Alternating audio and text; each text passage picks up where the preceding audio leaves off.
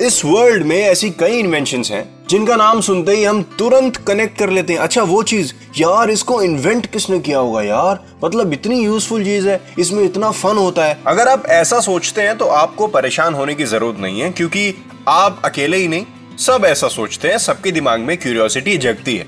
And believe me इनमें से कई इन्वेंशन फ्रांस में इन्वेंट हुई है, और इस एपिसोड में हम फ्रेंच इन्वेंशन की ही बात करेंगे। तो करें शुरू। बिल्कुल शुरू करते हैं।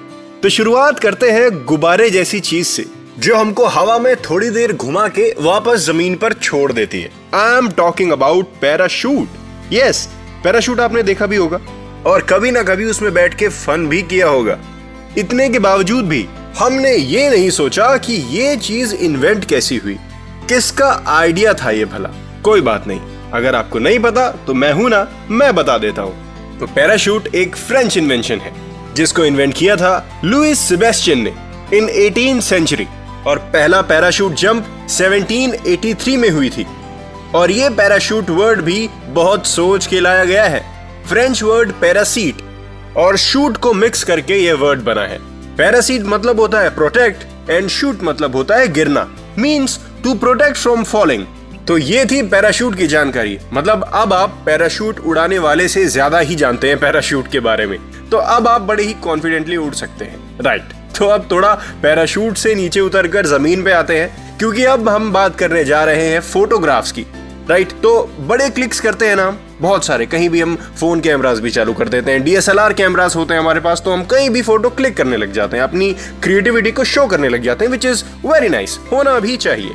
लेकिन क्या आप ये जानते हैं कि फोटोग्राफ की टेक्नोलॉजी कब इन्वेंट हुई और किसने इन्वेंट की थी? हाँ तो दुनिया की सबसे पहली photograph French inventor Nicephore Niepce ने प्रोड्यूस की थी। और वो पिक एक विंडो से क्लिक की गई थी, याद रखिएगा, दुनिया की पहली पिक एक विंडो से क्लिक की गई थी। Of course black and white का जमाना था, वो तो पिक भी वो ब्लैक एंड व्हाइट ही थी, वो फ़ोटो भी ब्लैक एंड व्हाइट ही थी। लेकिन वो दुनिया की पहली स्टिल इमेज थी, इसलिए उसके रिस्पेक्ट है। लेकिन पता है प्रॉब्लम क्या आ रही थी? नीज फॉर निप्स की फोटोग्राफ्स क्लिक होने के बाद आठ से नौ घंटे में प्रोसेस होकर बाहर आती थी। आठ से नौ घंटे तक कौन वेट करेगा? लेकिन फिर इसका सोल्यूशन भी निकल गया। वो एक आर्टिस्ट के पास गए थे, जिनका नाम था लुइस डगेरा जिनको आज हम एक फोटोग्राफर और आर्टिस्ट के नाम से जानते हैं।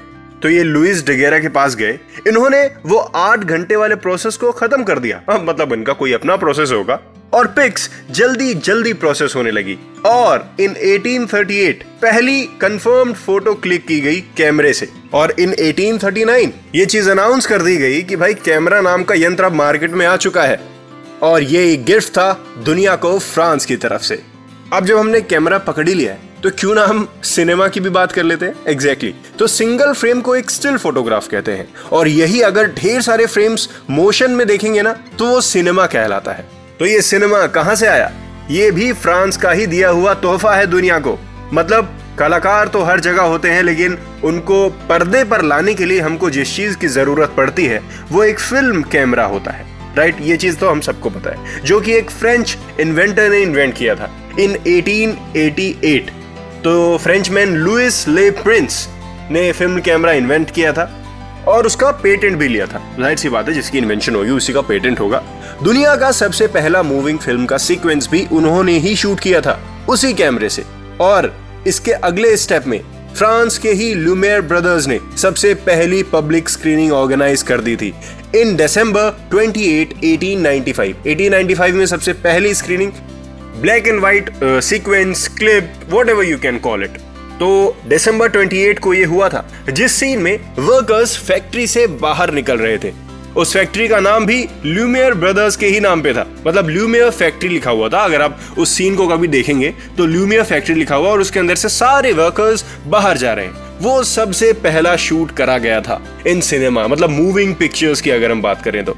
तो स्टिल और मोशन पिक्चर्स दोनों ही फ्रांस की दी हुई देन है। फ्रांस का दिया हुआ तोहफा है। Right right. वेल well, एक और चीज़ ऐसी है जिसके बारे में आपने कभी नहीं सोचा होगा लेकिन शायद आपके टॉय सेट का वो बहुत बड़ा पार्ट होगा। I am sure I am talking about stethoscope yes ये ईयर 1816 में फ्रेंच फिजिशियन रिने थियोफिल ने ये टूल इन्वेंट किया था जो कि हमारी बॉडी साउंड्स को एनालाइज करता है जैसे हमारी हार्ट बीट्स राइट और आज डॉक्टर्स की कितनी हेल्प होती है इस टूल से?